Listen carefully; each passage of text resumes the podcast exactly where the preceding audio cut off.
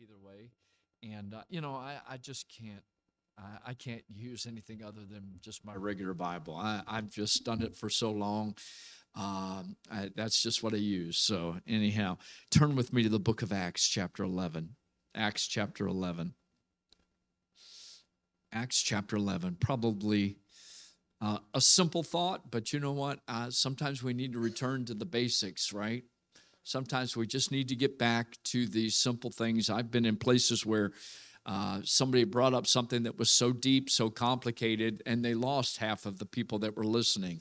And I, I just don't want to be that way. And so I'm going to talk this morning about what is a Christian? Pretty basic. But what if somebody was to ask you, what, what's your definition? What, what is a Christian? Would we really be able to give an intelligent answer? What is it?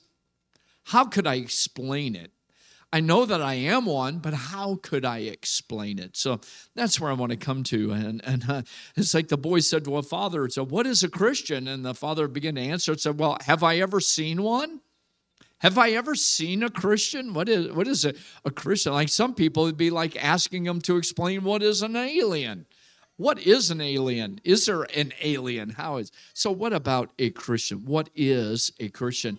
Let's look at Acts chapter 11. If you found it, would you stand with me, starting with verse 19?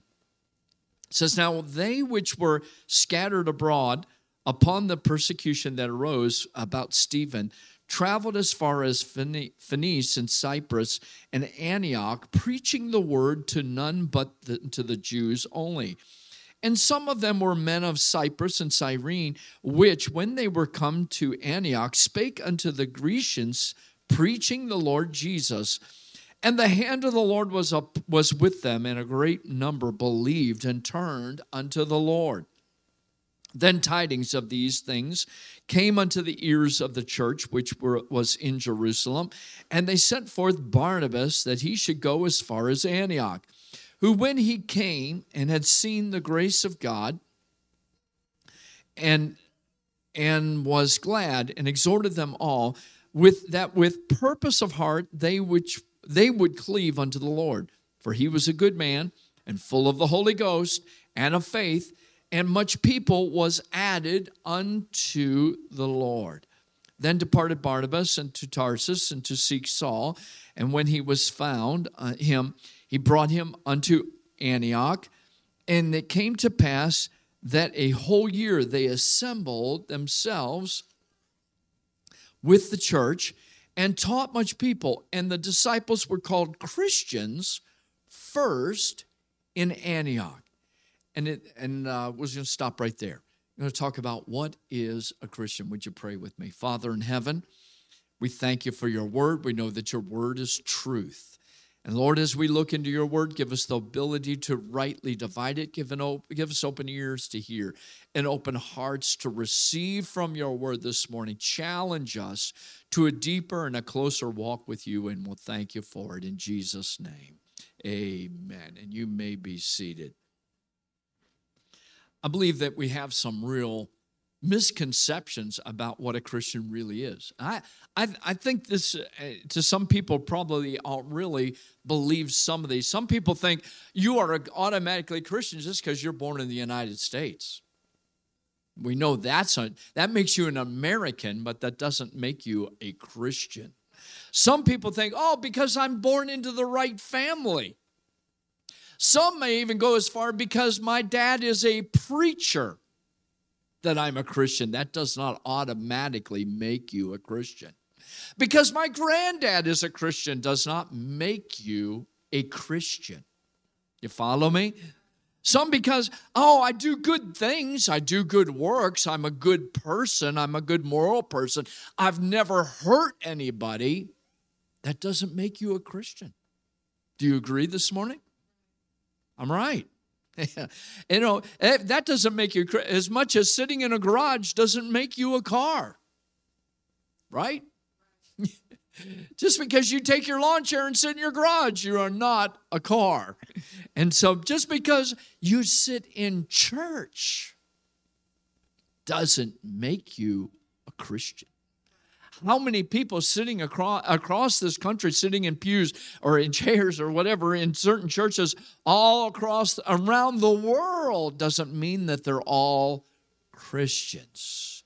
Just because I attend church does not make me a Christian. Maybe in order to define what a Christian really is, we need to define what a sinner is.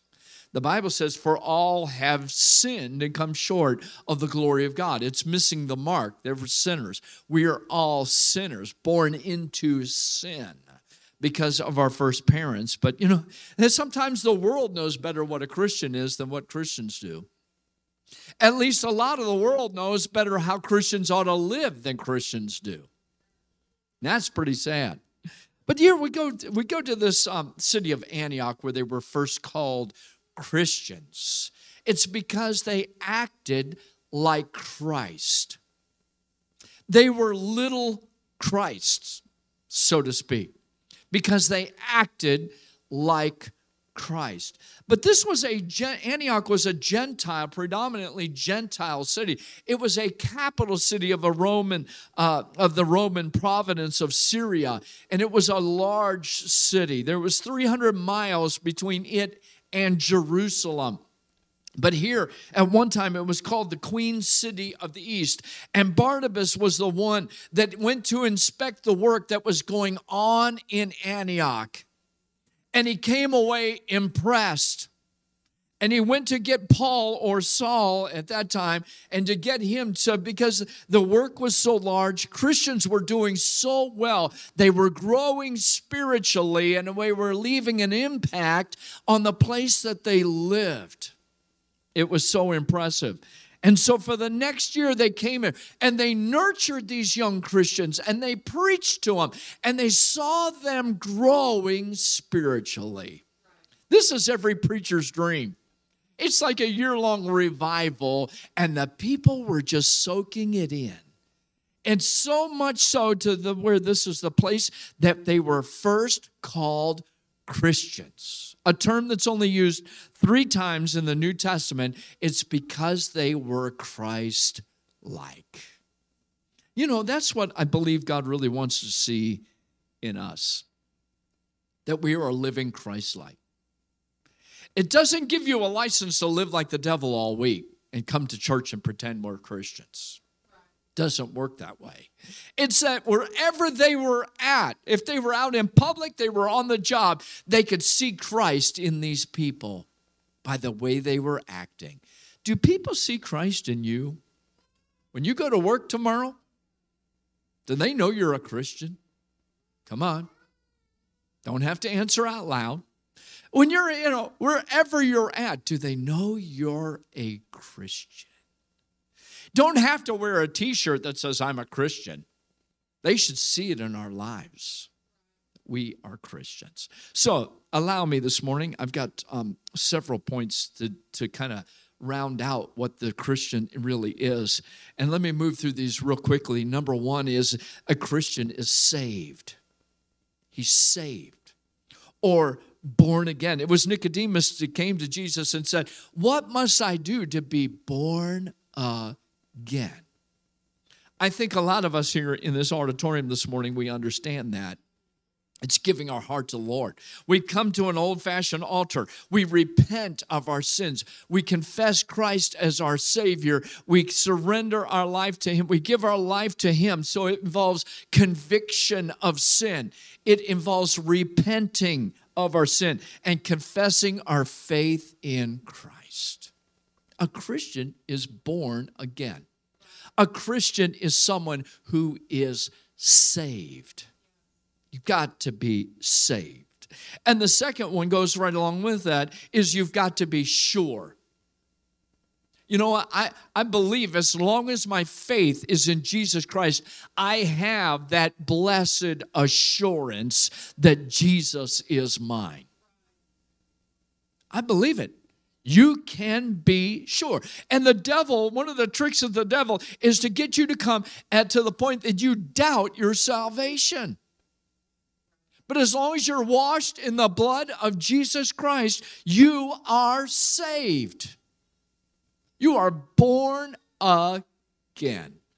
And so, yeah, a Christian does things God's way.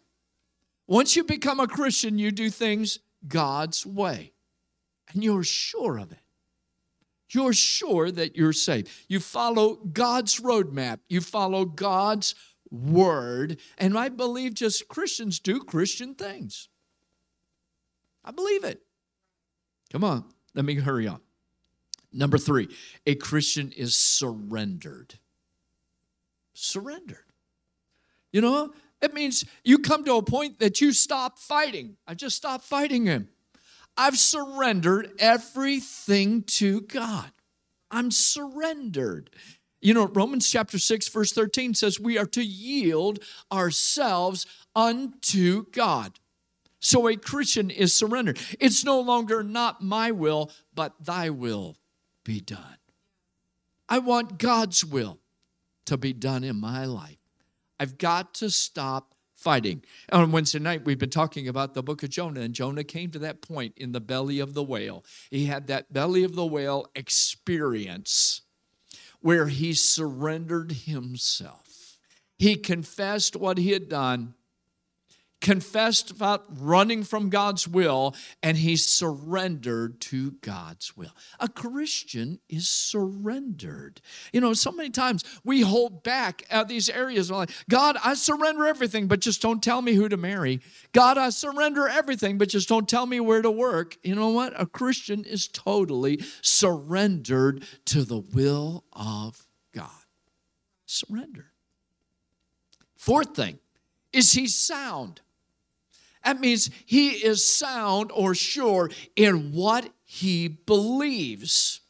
You know, the Bible says he warns about being carried about with every wind of doctrine. You follow some people, that's when something new comes out and they follow that or they follow this or follow that. We need to be sound in what we believe. I believe that Jesus Christ is the Son of God. I believe that he was conceived of the Holy Ghost. I believe that he was born of the Virgin Mary. I believe that he lived a sinless life.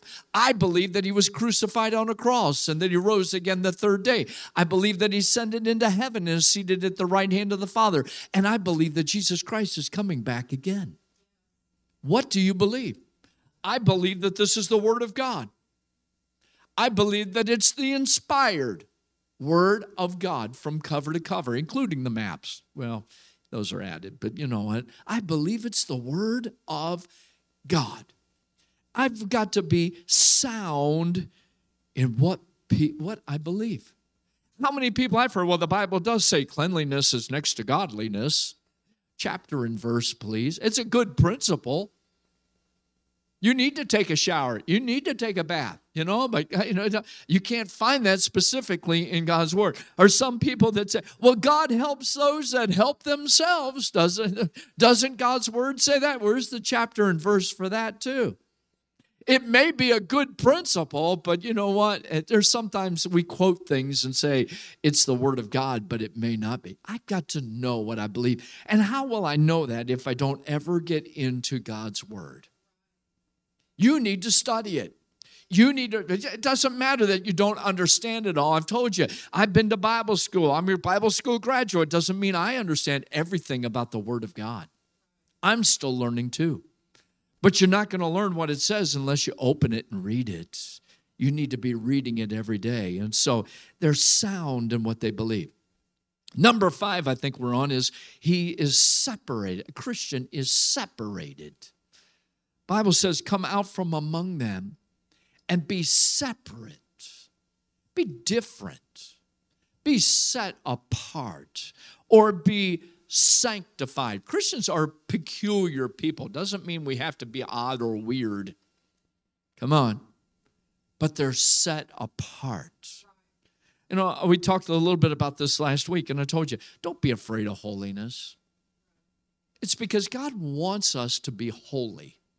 His word is holy. His angels are holy. His spirit is holy. And He wants His people to be holy not worldly. He wants us to be holy. And that's what with these early Christians, they were separated. They're the called out ones. The church, the ecclesia, as it means, is they're separated from the world and they're set apart for God. Set apart. And you know what? That's when it's important that we be sanctified, that we be holiness or righteous. That's part of being a Christian. You follow me this morning? Come on. Come on. Let me hurry on. Number six is they are servants. A Christian is a servant. He's a servant. If we're called to be Christians and we say we're Christians, that means we're servants. You know, I, we work in a place, Joel and I work in a place there's too many chiefs and not enough Indians, you know. We got a lot of bosses and bosses on top of bosses and bosses on top of bosses. Well, you have a place that runs on meetings. They have meetings to decide when they're going to have meetings.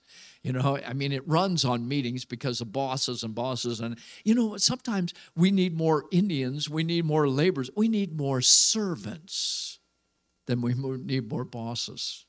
And same with the, with the family of God. Because you know what? Everybody wants the credit.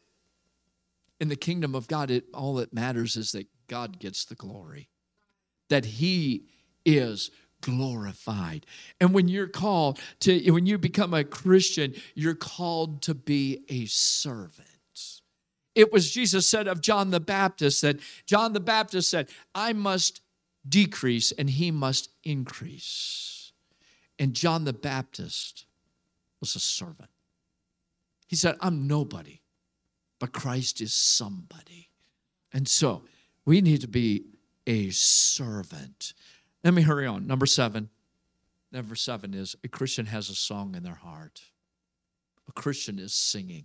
You know, it, he puts a song in our heart. Psalm 42, verse 8 says, He gives us a song in the night. Isn't there something how you could be you can be going along and just going through a hard time, but a song comes back to you you hadn't heard for years, and it ministers to you. And of course, I it's been laughed, joked about. I listen to a song that I like, and I play it over and over again. Come across one just here a couple weeks ago, and I, I must have played it 50 times. I liked it. It ministered to me. And a Christian has a song in their heart that the world doesn't have, that the world can't sing. It's like amazing grace, how sweet the sound, saved a wretch like me. I once was lost, but now I'm found. I was blind, but now I see. A Christian has a song in their heart. And let me go on the last one. I'm going to close. Number eight a Christian should be spirit filled. Spirit filled. You're a Christian, you need to be seeking to be spirit filled, folks. Sometimes I'm not always sure who has got the Holy Ghost in our church or who doesn't, but you need to be seeking. Young people, listen to me. You need to be seeking for the Holy Ghost. Kids, there's no reason why you can't be asking God to fill you with the Holy Ghost. And what is a Christian? A Christian is spirit filled. The Holy Ghost will help you. The Holy Ghost will lead you into all truth. The Holy Spirit is like a secret weapon. It will help you to live a victorious He will. I don't mean to say it will. He will help you to live a victorious Christian life. You need to be seeking to be filled with the Holy Ghost. Come on, young people. You can do it. You need to be up here seeking for the Holy Ghost. Young men, my grandsons, you need to be seeking for the Holy Ghost. Come on. I want my grandkids to be filled with the Holy Ghost. You need it, church. What is a Christian? A Christian is spirit filled. Let me close with this. You're a Christian because things changed. You're changed. You're different. When you come to the Lord and you got, and you get saved, you are different. Old things, the Bible says, are passed away, and all things are become new. Changed. It's like that caterpillar that goes into that cocoon and it comes out as a butterfly. It's no longer a caterpillar, it's changed. Something that's significant about this Christian life, something significant about the people in Antioch that were first called Christians is that they were different. They were changed. You know, if you've not been going through that, not ever gone through that stage in your life, you've accepted Jesus Christ as your Savior, you need to this morning. Time to quit playing games with God and get serious about serving God. Want Sister Cassandra come back to the piano, please. Just, I have decided to follow Jesus, no turning back.